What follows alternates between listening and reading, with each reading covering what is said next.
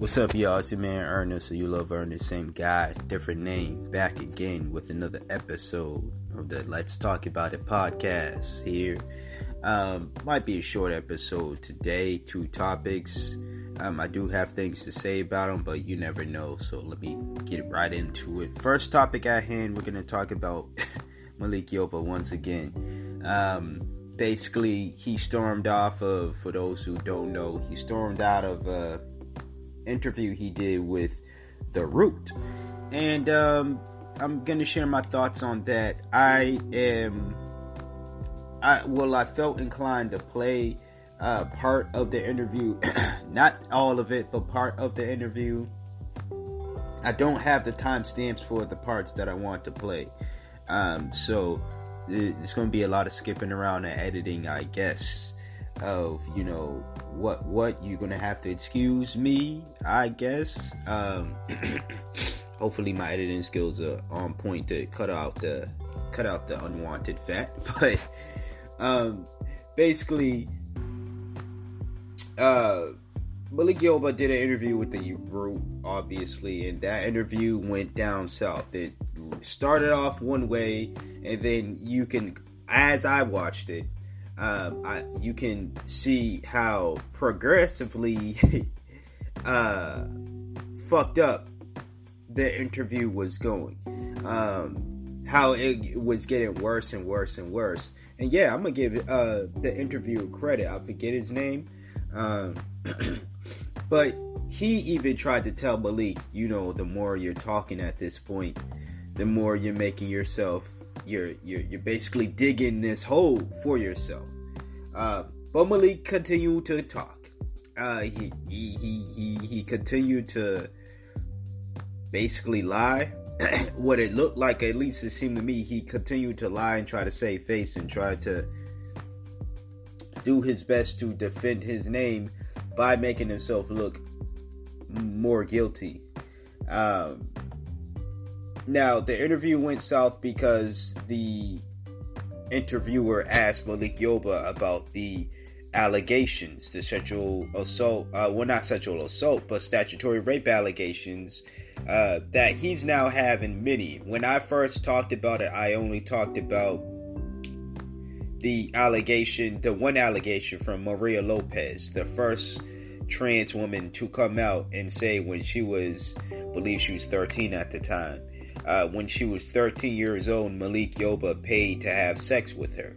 Um, now there are other trans women who are now adults who are coming out and are saying, I believe there's a total of three. I'm if i if I'm mistaken, if there's more, if there's less, let me know. But I believe there's a total of three trans women, grown trans women now, who've come out and said, yeah, between the ages, when they were between the ages of 13, I think the oldest was 16.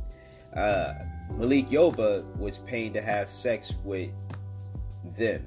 And Malik Yoba is, this is basically uh, what he does. He, he will have sex with trans prostitutes, basically.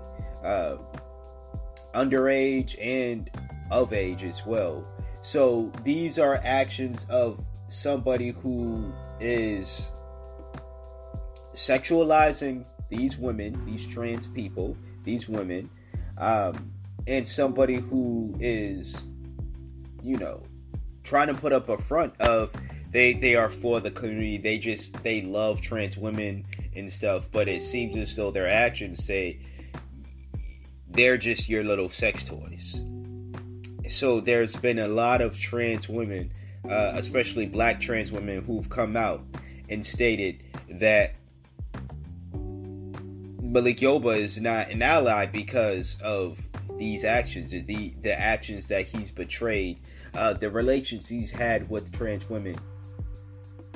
Do not portray actions of an ally.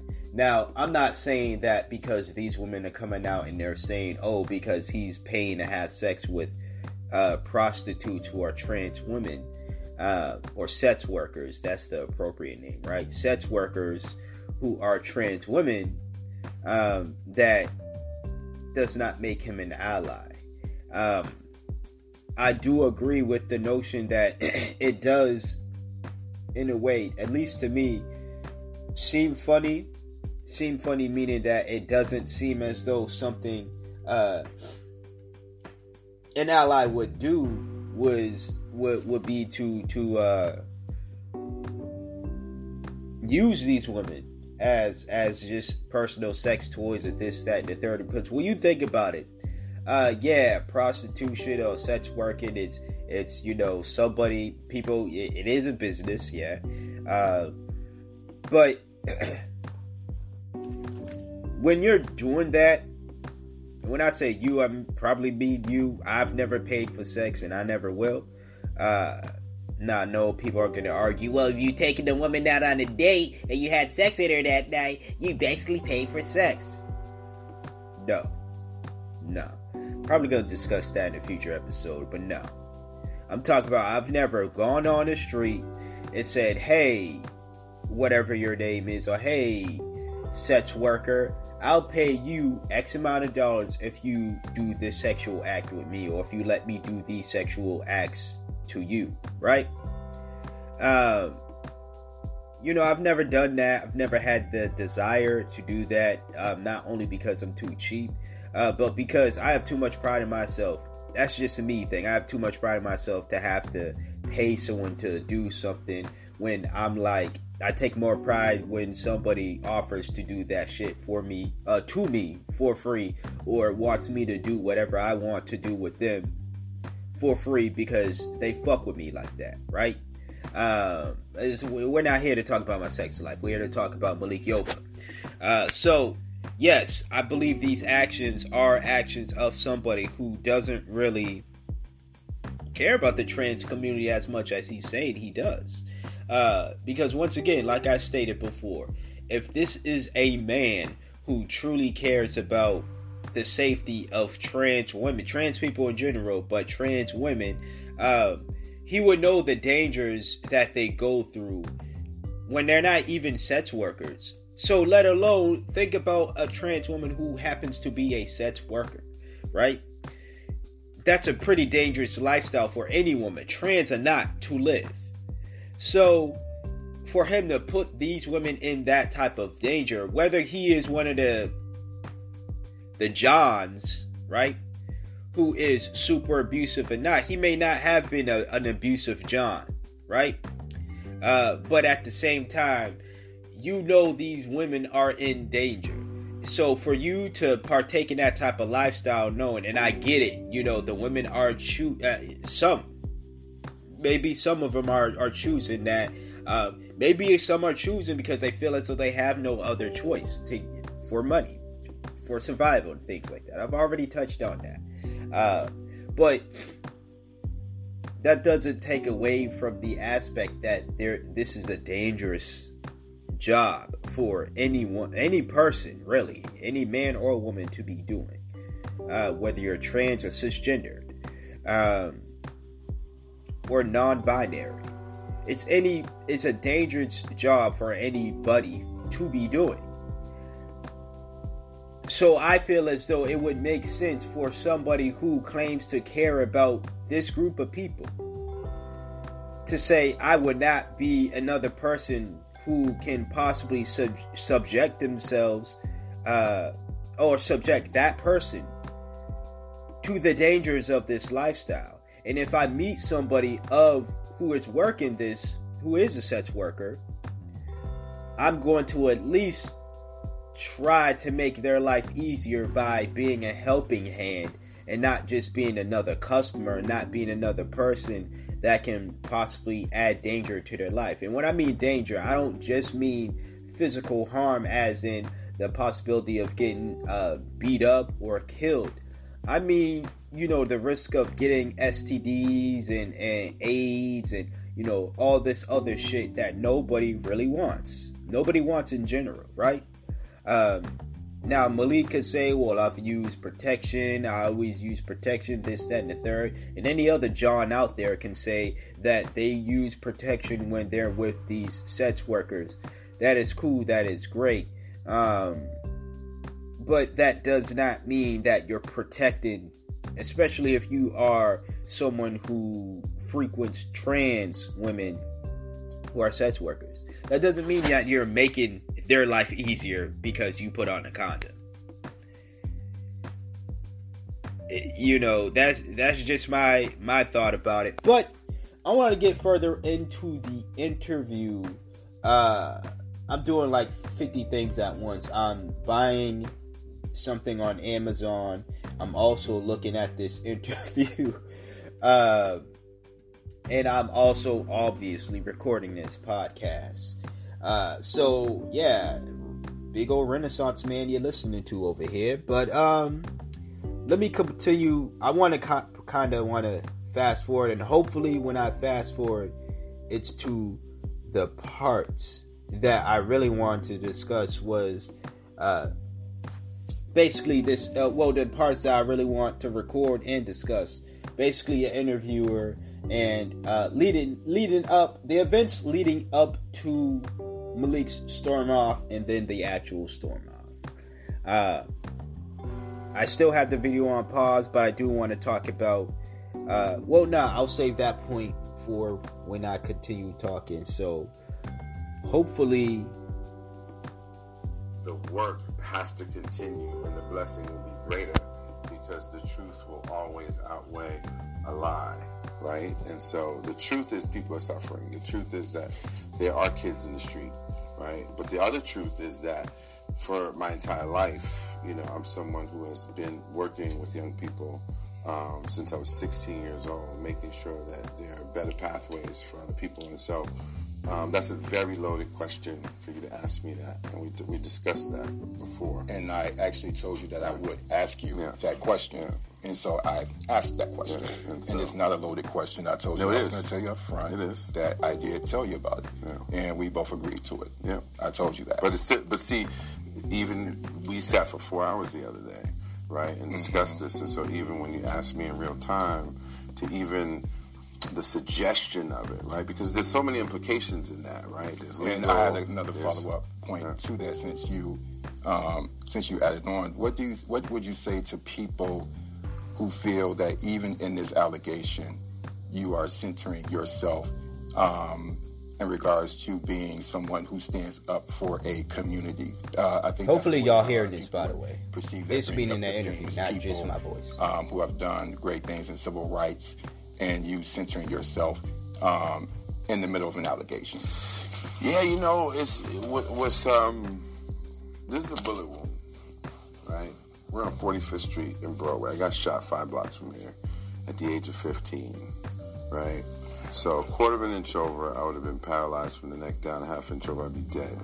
So since January 18th, 1983, I've never taken a second for granted to be alive. I'm very, you know, I can't even count how many people are no longer here that I grew up with, that I've known. That number's, I don't even know how many it is, right? Um, and so life is precious and each moment is precious. And so, for someone who has long understood um, the power of thought and the power of intention, the ability to manifest my life the way I want it to. I've never had a job that I want. I've never had to just work to make money. Every single thing I've done in my life, whether I was a bike messenger, you know, working with young people, making movies, TV, working in education, working with the criminal justice system, working on the environment, working with fathers, any social issue, any professional pursuit, every single thing I've done, it's because it's an intention. And I follow the intention, I chase the purpose, right?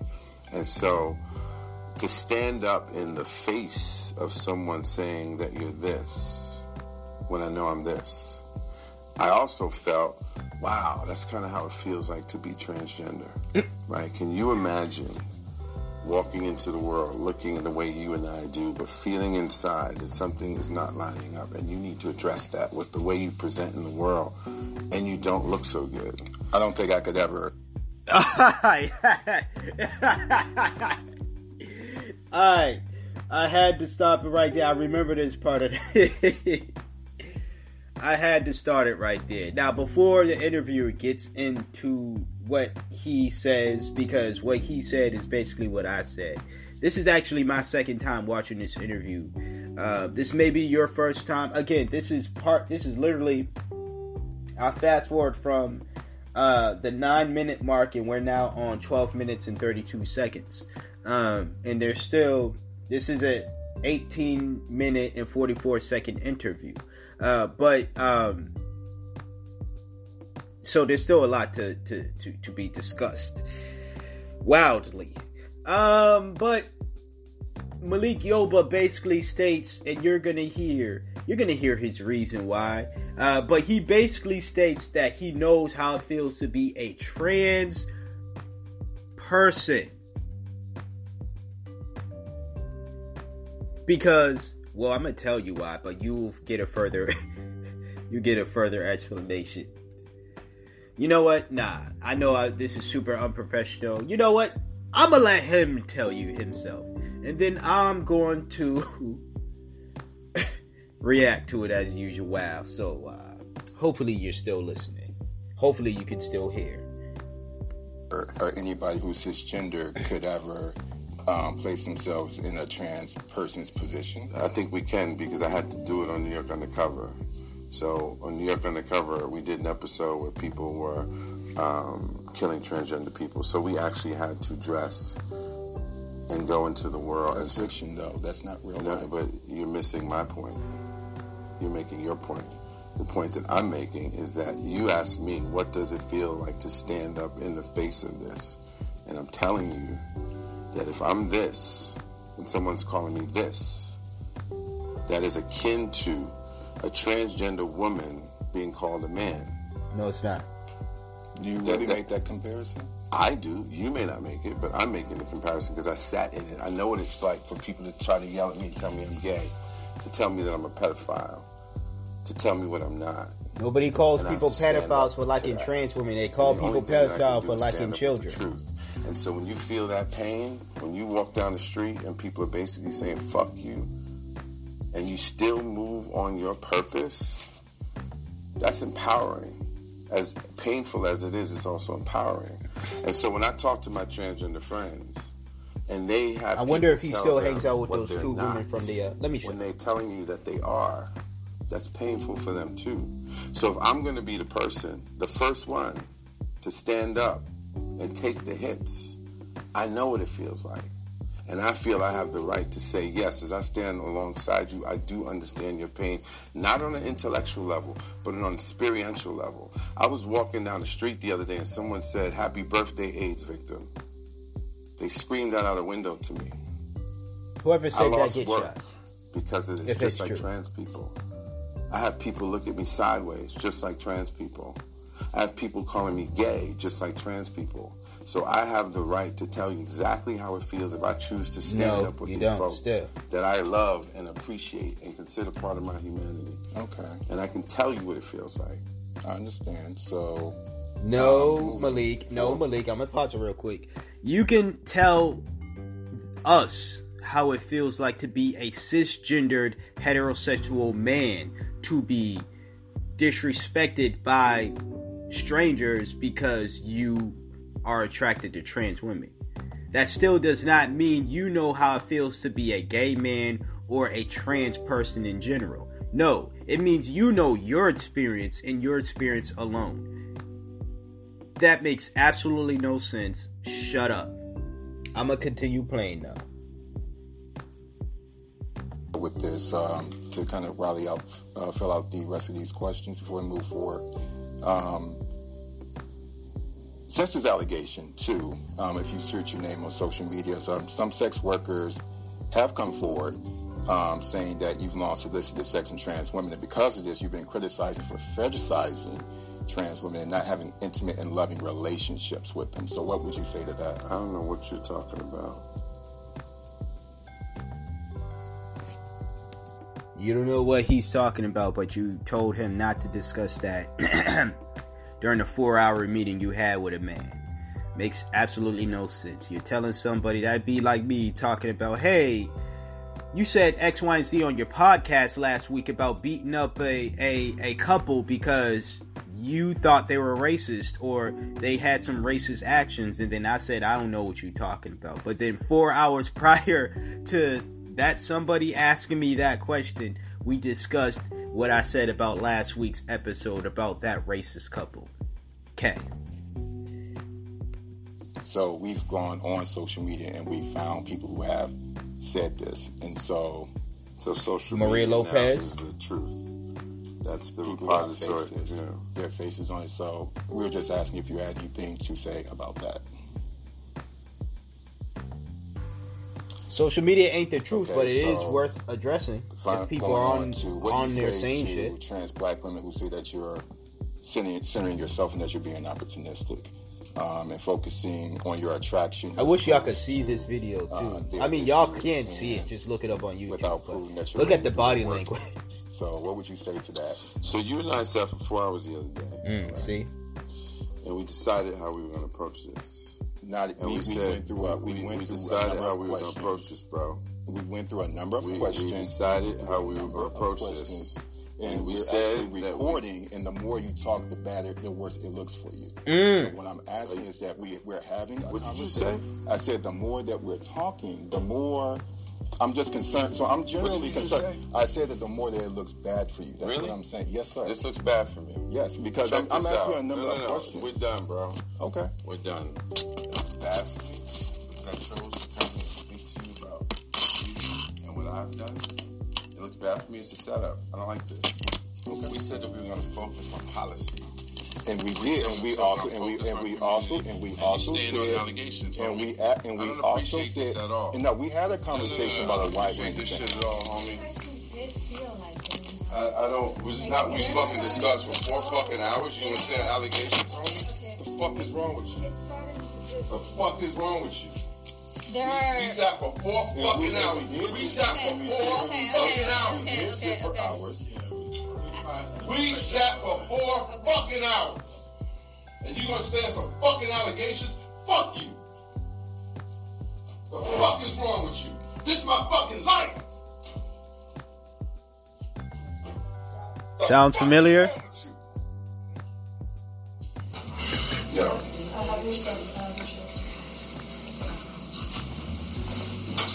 Can you guys not? This is like. That's fucked up, man. We have like. The fuck is wrong with you, man? We fucking sat for four hours. Don't tell me shit. Don't tell me about this. This isn't professional. This is life. Uh, his intention is not to antagonize you. We're trying to. No, we discussed the process. We said we would start. No, no, We can talk about it. Let's bring it. no, my man. Just so we had an office setting, uh, nobody's here to Listen. argue with you. Express No, no, no. yourself, let's keep it professional. Listen, you're not the one being called names in the street. But he's not trying to call you. We're not- We He's trying to discussed how we would flow. We said we would start with policy. We said we would talk about community, and then we said we would talk about our personal lives. We said we would do 20 minutes, 20 minutes, 20 minutes. You stayed on the allegations, B. I want the cards. You can't use any of it. There's no. All right, the rest of the the last few uh, seconds of the interview is just him screaming, "I want the cards." He wants the the memory cards, the SD cards, basically all the cards that got the footage of what I just watched what you just listened.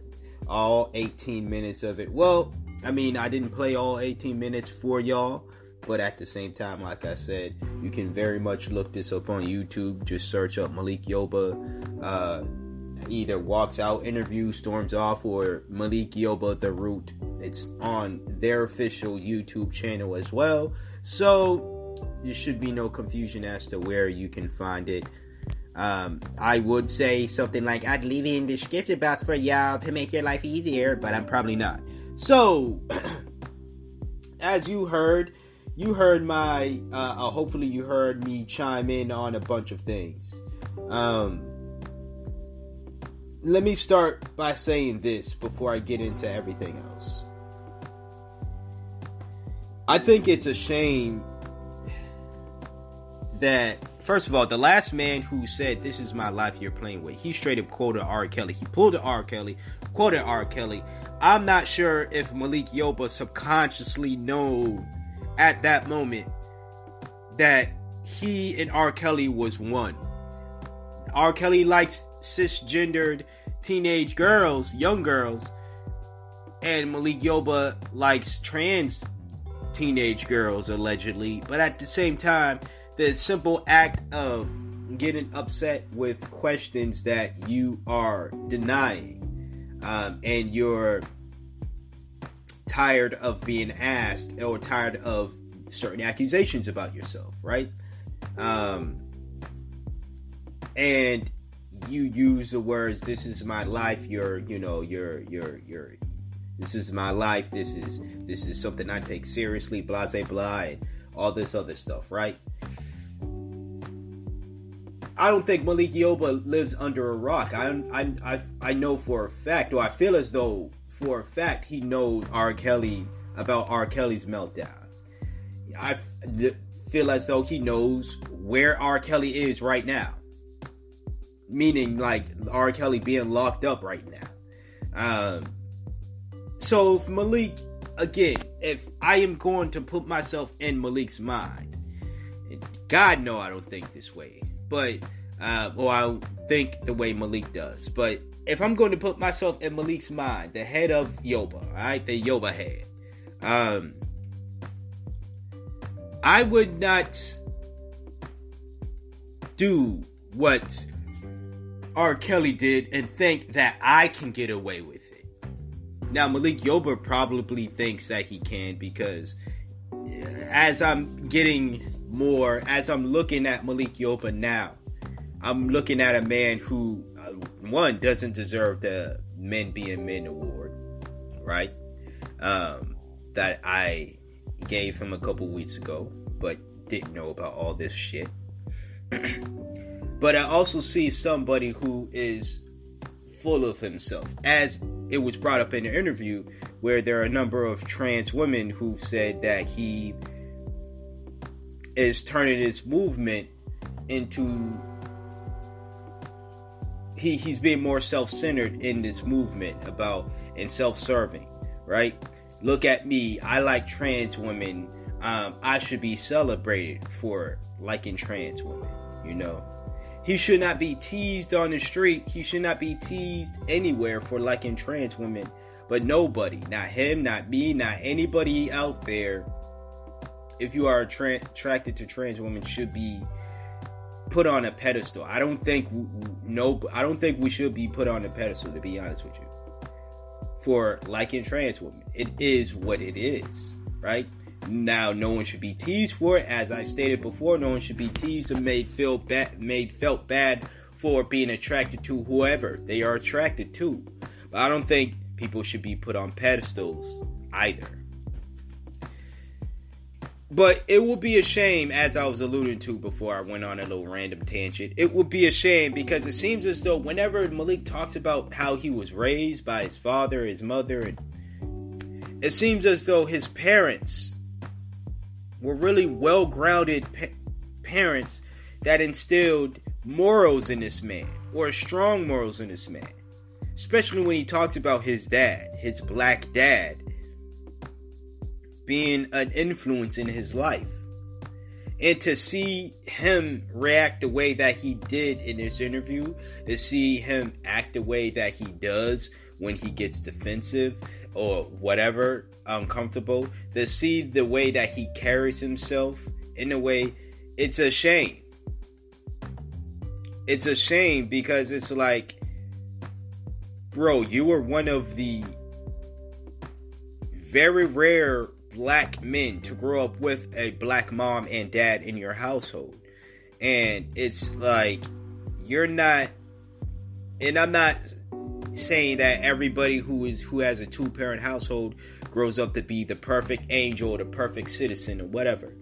But it was like, bro, it seems as though whenever you talk about your parents, because he's always speaking highly of them. So whenever you talk about your father, uh, it, it seems as though this man would instill some greatness in you.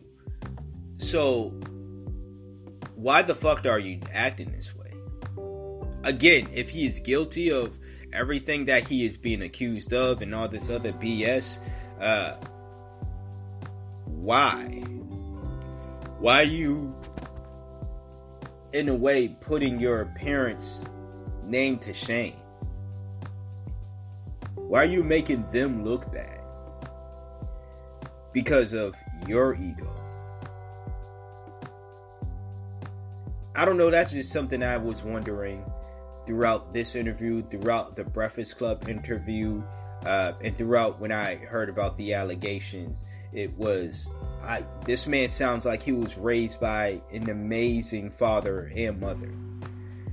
So it was hard for me to to. And again, I'm not saying people who are raised in two parent homes grow up to be angels and people who don't have fathers because I'll be going alongside with what Jay Z was saying was basically saying cops kill young black men because young black men don't have fathers. And young black men hate authority because they don't have fathers. And because of that cops just shoot them you know that correlation he was making in bullshit. I'm not saying that at all. Because i know some single parent households people who are raised by a single mother people who are raised by single fathers uh, and they are some of the most amazing people i've ever met in my life most of them being raised by a single mother. But I can't ignore the presence that both his parents had in his life growing up, and then to see him act in ways that I feel as though his parents would not approve of. Yes, it makes me feel a t- certain way. It makes me feel a certain way. As someone who did grow up with a mother and a father in the household, and they instilled things in me. I'm not going to say everything that they they taught me. I'm going I follow. I'm not going to act like I'm the perfect child. I'm not going to act like I agree with all of their uh, ways of going about life or whatever, right? But at the same time, I feel certain. I feel a certain way when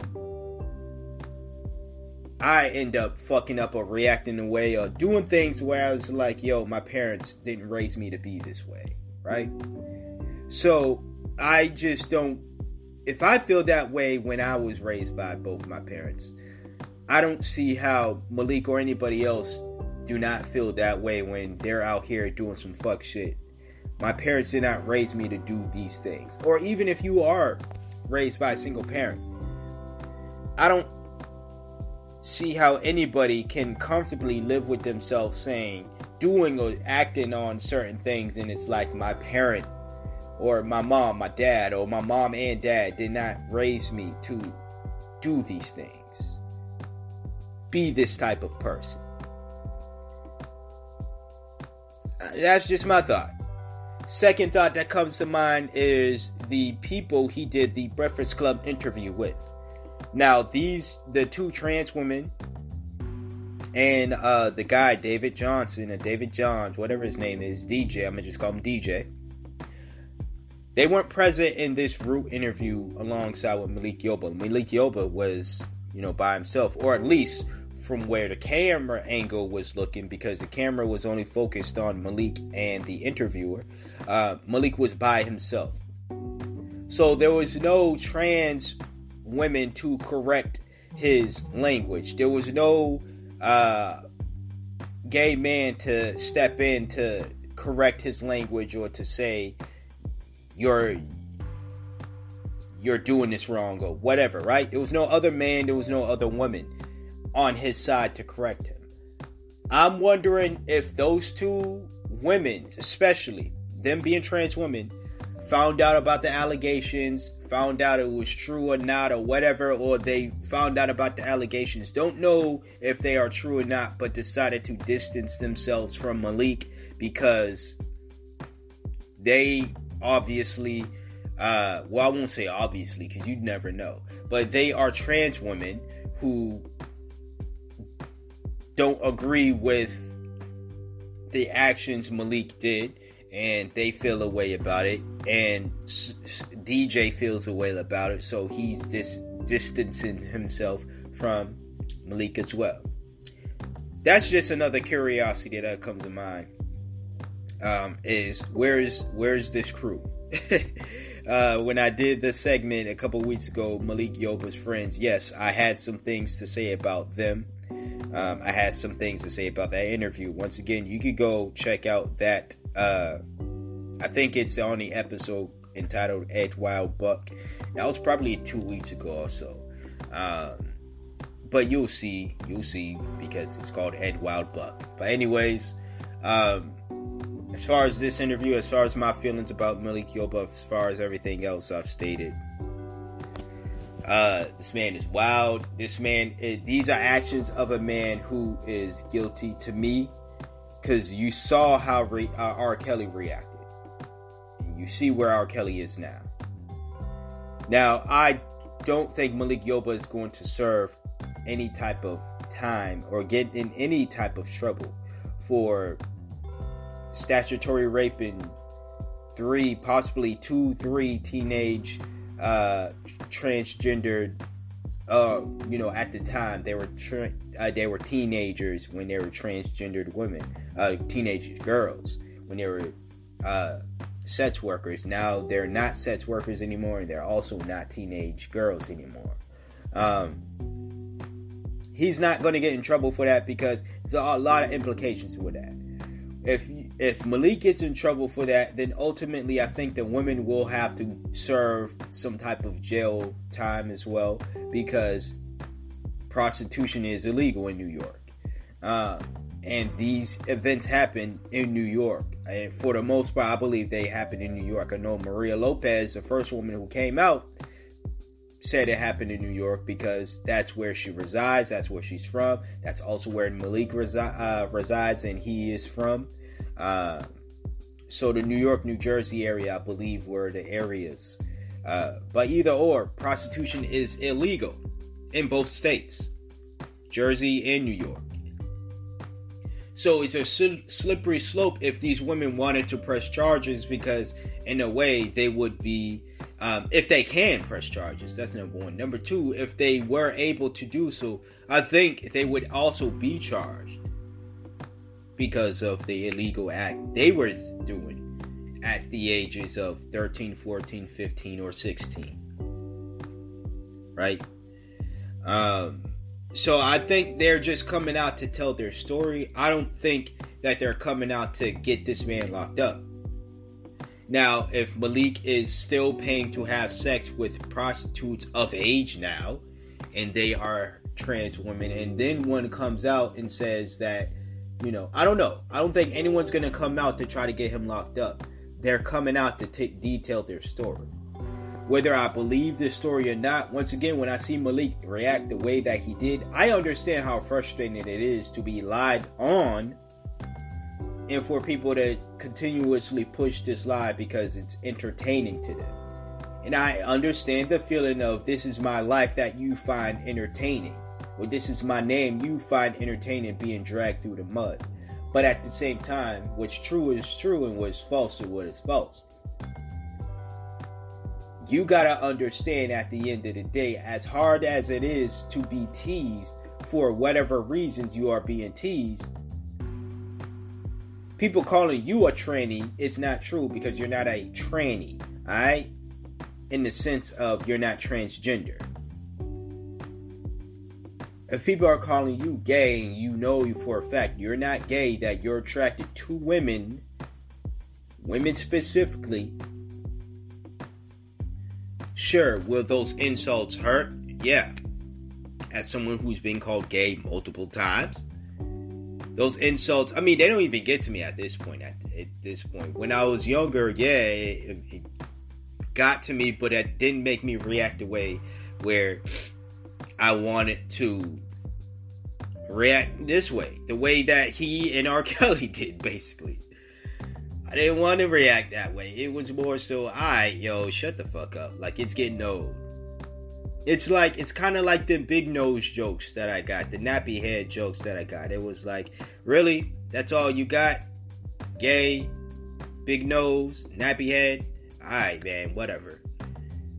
I know what's true and I know what isn't true. And and the fact that my hair is nappy and my nose is big, these are true things that I don't have a problem with even if I was gay and people were calling me gay as an insult, not because they were calling me gay because that was my sexuality, it still wouldn't be, even if it was true, it still wouldn't be anything wrong with that.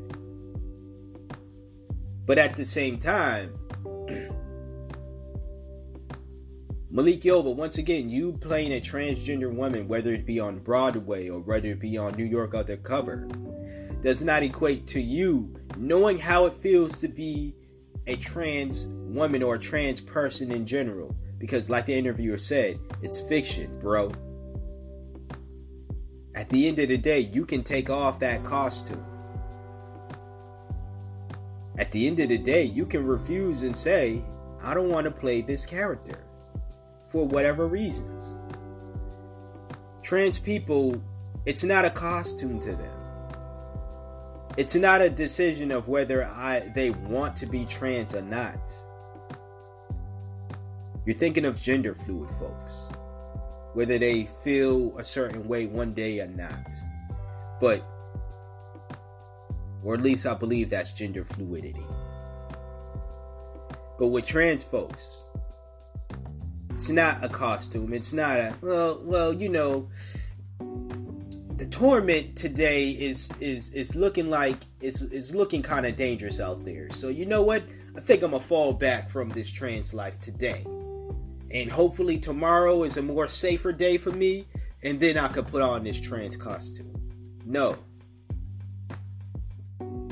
it's a life for them. It's their life. It's how they feel. Your life, Malik Yoba, as a black man, that'd be like anybody putting on a blackface costume. That'd be like Trudeau.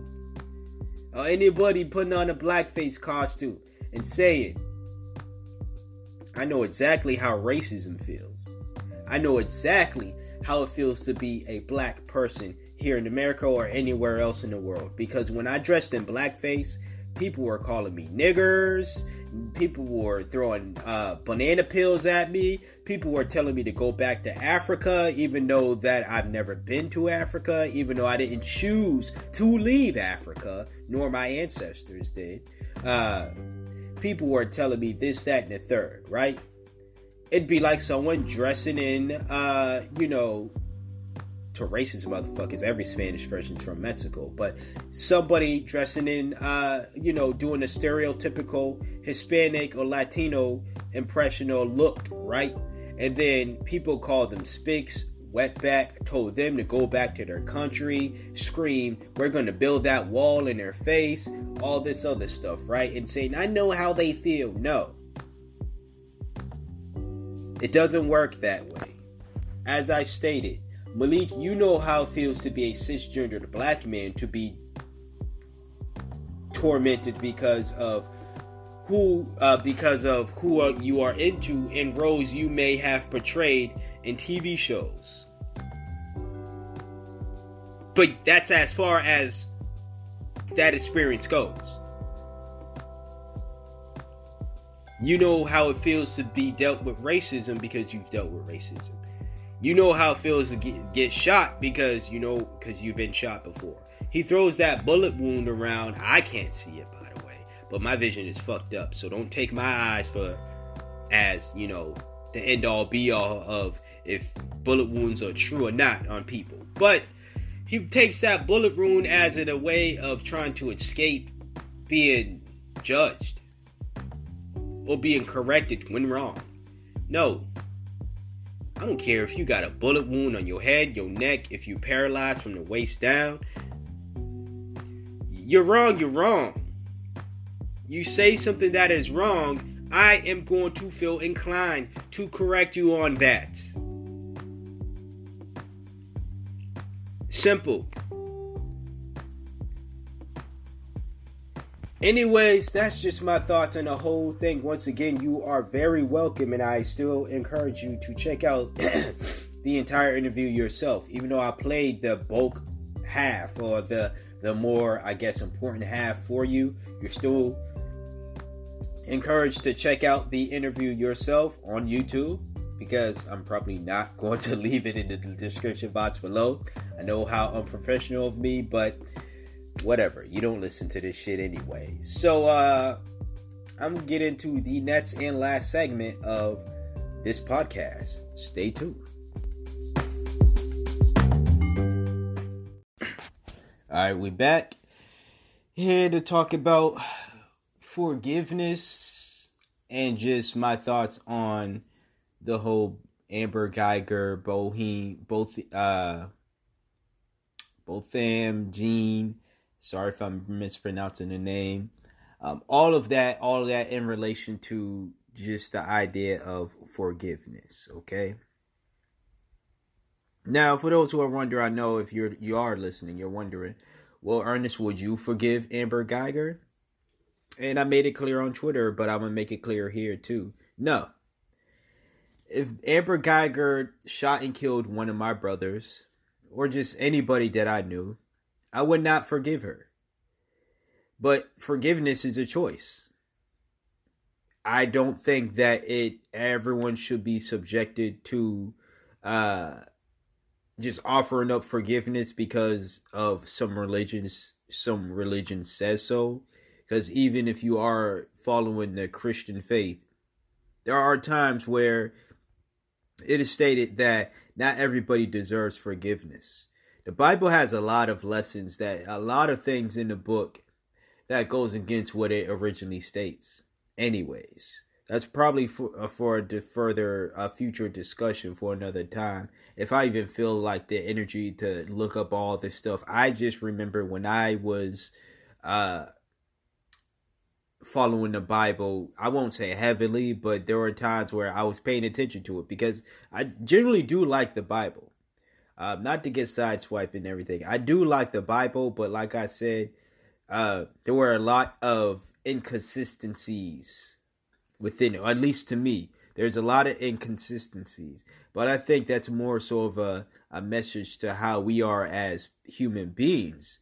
We can be very inconsistent with our morals and our what we say we won't do or will do, uh, don't do or uh, you know, is okay to do, all that other stuff, right? Um, but as far as forgiveness goes, like I said, it's a choice and with every choice out there, it applies to the individual who is making said choice. So, because I would not personally forgive Amber Guyger or anybody for that matter for murdering my brother, does not mean that I am then going to apply that to every single person in the world. It does not mean that I'm going to look at you differently. Now I'm, I am going to question why you are forgiving the person who murdered somebody that you loved, uh, whether there be a sibling or not. I will question that because I, inquiring minds wants to know, and I am the inquiring mind. But will I try to convince you why you should feel the way that I feel? No. I also don't want that same type of treatment from you, though. I don't want you to try to convince me why I should forgive Amber Guyger or anybody, God forbid, for murdering one of my brothers or any of my loved ones. Right? God forbid. So that answers that aspect as far as the forgiveness aspect goes, I did see a comment yesterday. I don't know how true it is or not. I did see it on Instagram, but uh, this comment basically stated that uh you know the Jean family put out a statement saying that his uh both both ends forgiveness of Amber Guyger wasn't really it should not be confused with full forgiveness. Well, forgiveness is one of those things to, where if you're not going to actually forgive a person, then you might as well not forgive them in general. You can't halfway forgive somebody, is what I'm saying. It's you got to go full in. So, if you're listening to this podcast and I've ever done something wrong to you, or whatever the case may be, right? you can't be listening to this saying I have forgive Ernest, therefore I listen to his podcast, but I'm still affected by what he said or did to me, right? Or I still feel a way about him, negatively about him because of something he did or said. If you don't fully forgive me, then do not say that you forgive me because you don't. And what you should be doing is not just saying you forgive me because your God says that you have to, but to take the time out to process your feelings and emotions about whatever. And then, if and only if the feeling of forgiveness is 100% and it comes to mind, that is only the time that that is the time where you come out and you say I forgive you to anybody.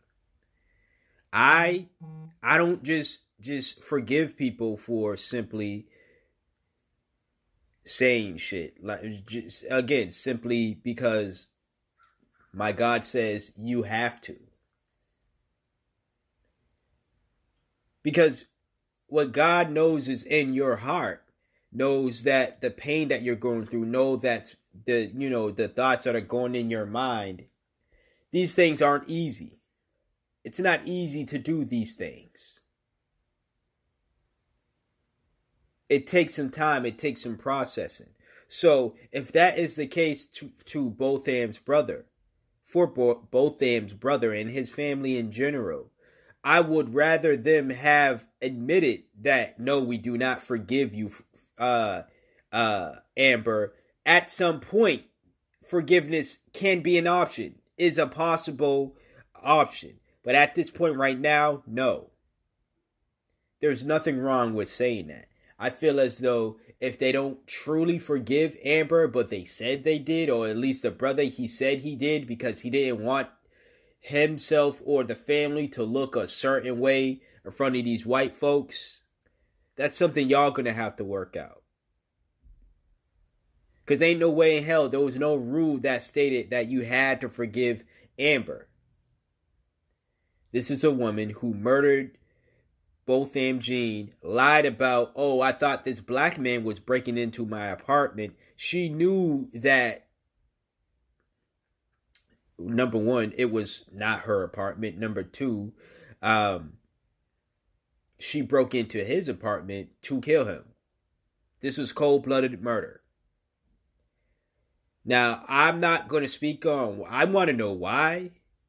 I've heard a story about them actually dating or being in a relationship, and then he called it off, and then she did the crazy ex girlfriend thing where instead of saying, Yeah, I'm just going to leave this man alone, she killed him. And she, being a white woman and being a police officer, obviously thought she would be able to get away with the with killing him because of her being a white woman and being a police officer.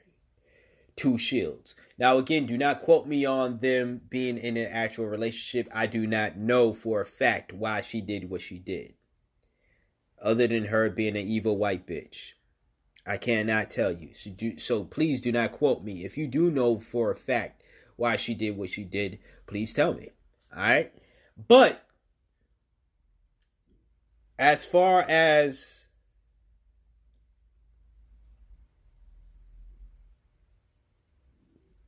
the forgiveness aspect, I know a lot of people are upset with, or they feel a way, I should say, about everything that seems to be trans, uh, that be going down, that that is going down with this situation and Amber Guyger. It seems as though the Jean family isn't the only family out here, or isn't the only people, black folks out here, showing signs of compassion for Amber Guyger. You had the judge who was, you know, reading her Bible quotes and, and giving her words of encouragement and also hugging her. You have the black uh, officer who was in the courtroom who I've seen some people say she was checking Guyger's hair to see if she didn't have any weapons or anything hidden in her hair so she wouldn't be able to escape or hurt anybody. But then others are saying she was stroking her hair and she was just trying to comfort her that way. Either or, it seems as though there's a lot of compassion here that I'm seeing. Alright, despite what the cop is doing, the judge was pretty firm. It was pretty obvious because the judge had a book in her hand, which can be assumed was the Bible, because she's getting sued for bringing, I guess, church into state, whatever the case may be. But uh, she had the Bible in her hand. She gave her a hug. You see Botham's brother give her a hug. Um, these are obvious acts of compassion, you know? Um, so, with that being said, it does bring up inquiring minds once again want to know what's with all the forget I mean what's with all the compassion for a woman who murdered a black man? Who lied about why she did it? Who cold-blooded murdered a black man basically?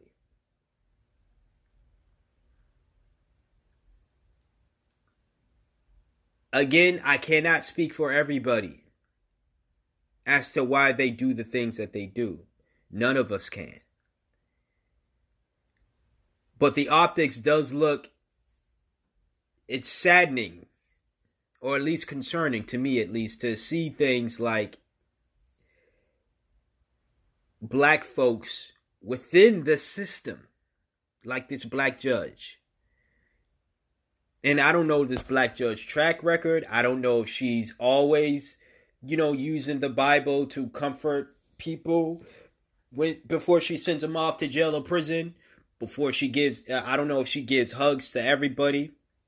She very much could be one of those judges that, you know, is you know, going to abide by what the her job is, but then she can also turn that off and say, "But I am going to pray for you and I want you I'm going to, you know, send all these good vibes and positive vibes toward your way. So you can, while you're in prison or in jail or whatever, you can learn from this experience and you could come out a better person. And I want the best for you, right? Maybe she does do this, but I also was just, when I saw her do that with Amber, I was wondering, has she done this to black people she sent off to prison? Has she shown this much compassion for black men and women she's sent off to prison or jail?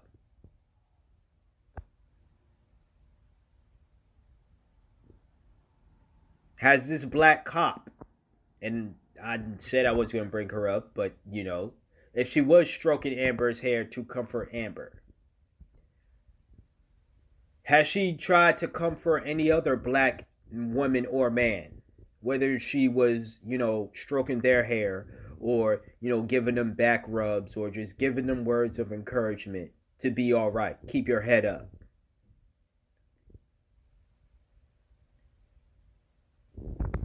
You know, a lot of people are going to put on their, uh,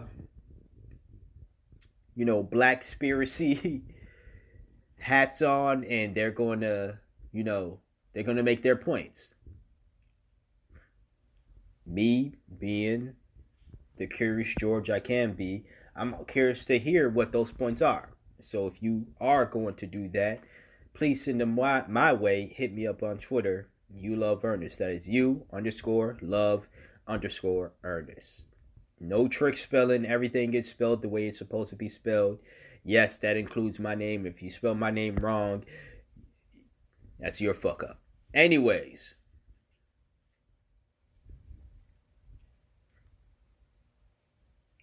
it, I, I do find it hard to to look at this situation. I ain't gonna lie. So I'm kind of finding it hard to talk about it. Um, because it does make me feel away. I'm not gonna sit here in front and be like, "Well, you know, it was it was their choice to forgive." Yes, I, am I taking that stance? Yeah, I'm still going to take the stance that it is their choice to forgive. It is their choice to react the way that they react to Amber Guyger. But at the same time, I really do feel a way when I see black people treating non blacks, especially white folks, better than we treat our own people. I've detailed situations to where if it was a customer service situation, like if I was going to a restaurant or whatever, uh, a store, uh, whatever, and I was mistreated by the black people or given attitude by the black people who were at the counter, uh, but then pr- prior to me even being service, my black ass being service. And these are people I do not know, didn't have any interaction with. So it wasn't like it was, oh, there go that nigga Ernest again. Or, oh my God, that's my ex boyfriend and I can't stand that nigga. It was never in those situations. 10 times out of 10, it was always someone I've never met in my life. Therefore, we're strangers. And I can't say maybe they had a relationship with these white folks, but the interactions did not seem as though they were acquaintances with these white folks, but they were so much more nicer, and the and the and the the service was so much more pleasant to the white folks than it was my black ass.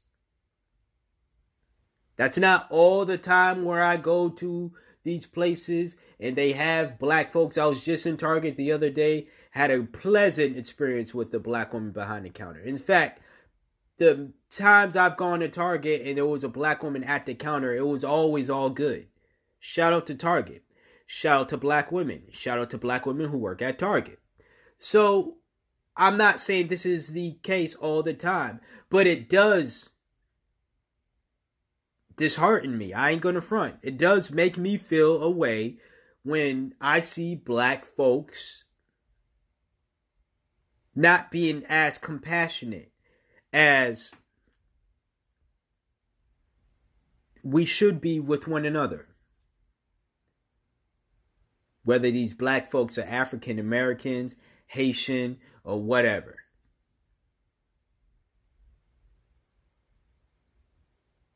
We all, we black folks, we all should be showing compassion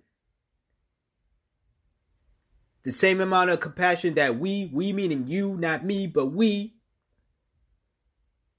aren't afraid to show to white folks because, oh, we don't want them to see us as all savages. We should be treating that. We should be as compassionate to other black folks and be and, be, and that our minds be thinking. We don't want black folks thinking we hate black folks. We don't want these black folks thinking we are some self haters we are going to come to them with love.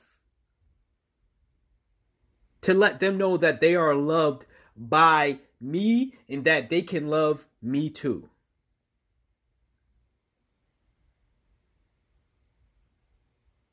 That's the big thing I take away from this situation. Now, Amber getting 10 years and probation in five years, or whatever the case may be, she's a cop. People get all the headlines put former cop to lessen the blow. But whether she was fired or whether she was she quit, whatever the case may be, she's a cop. Once you are a cop, a white cop especially, and you killed a black man, you gonna get that easy treatment. And all this showcasing of the black votes, showing compassion to Amber Guyger. It's just yet again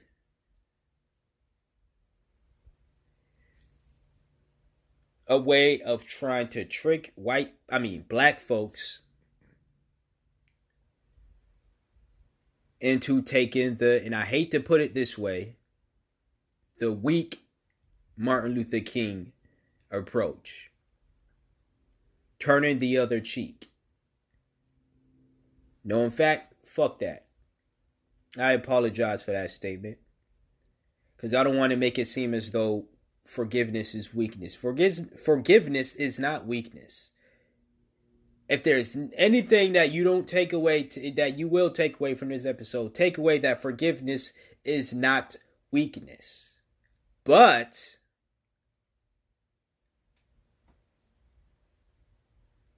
it can be used against us as it has been in the past by racist white folks. See, the reason black folks survived so long is because we knew when to forgive, but we also knew when to fight back.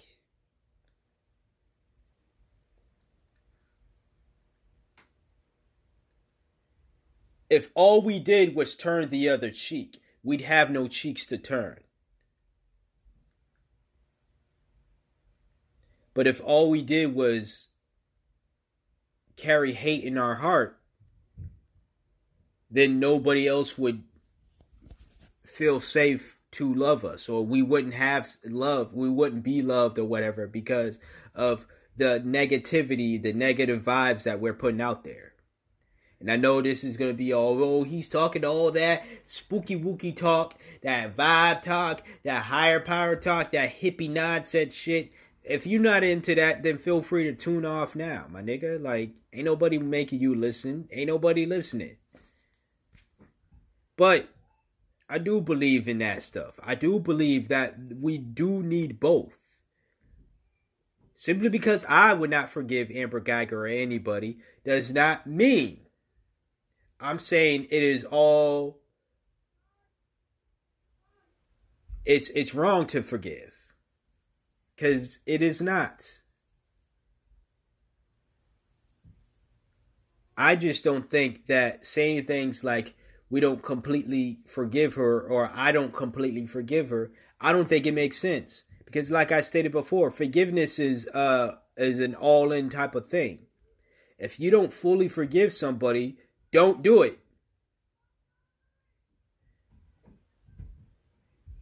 Don't do it. Keep it real with yourself. Keep it real and say, I do not forgive you at this moment, at this time. Maybe sometime down the line, after pro- processing everything, after some type of divine intervention or some sort, I will be able to forgive you. But to come out and say things like I don't fully forgive you, nah, that's that's just not how forgiveness works in my book. Not to get stuck on that, but to to continue on to the aspect and then I'll end off because I don't really have much else to say honestly. Um Amber's getting off the way that she's getting off. Uh and I made a hot take on Twitter the other day too. I said that uh, with all these black folks giving her so much compassion and love and stuff like that, she will serve prison time. Watch, but she's gonna go to prison, serve five years or less. She's gonna get a dashing, yes, a dashing recommendation from multiple CEOs stating how good that she is doing and how much she's doing for. She's probably gonna do some like uh, uh, uh, you know, community outreach work for black folks as well. Uh, she's going to get her Rachel Dolezal on without identifying as black or at least being a fraud in the sense of trying to claim that she's black. But she's going to be doing that. She's going in that route. And black folks will forgive her. 100% forgive her. Now, again, I have stuff to say about that as well. But I don't want to make it, I don't want to include that in this discussion here about forgiveness.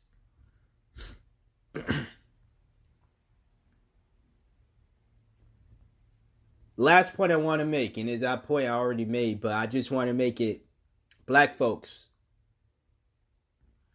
if you can easily forgive white folks for harming you, harming your loved ones, forgive black people.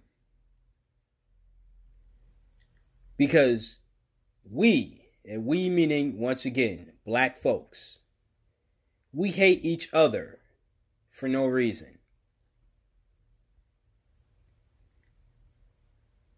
What I mean by no reason, meaning that no reason that we caused on ourselves to hate one another.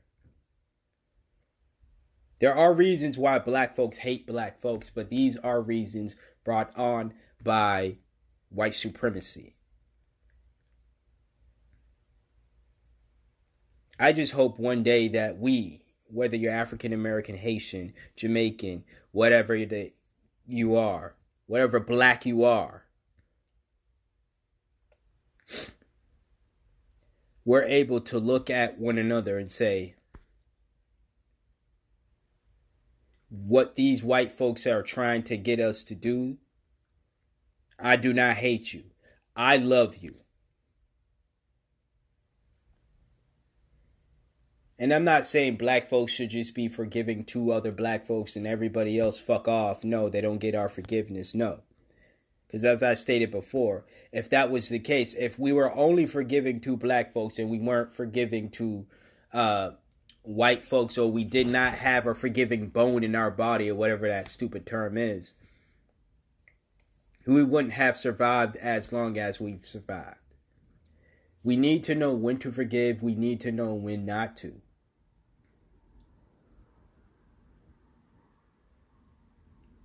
But we also really, really, really need to know how to forgive and love one another. Because despite what you say about other groups, the self love they have is real. Now, I'm not saying they don't beef within one another. There aren't civil wars within the white community, the Asian community, the Latin community. But they, from what I see especially, can put aside their differences like a motherfucker because they see the bigger picture. In that I may not agree with you on X, Y, and Z, but if it's affecting your Asian ass, I'm Asian.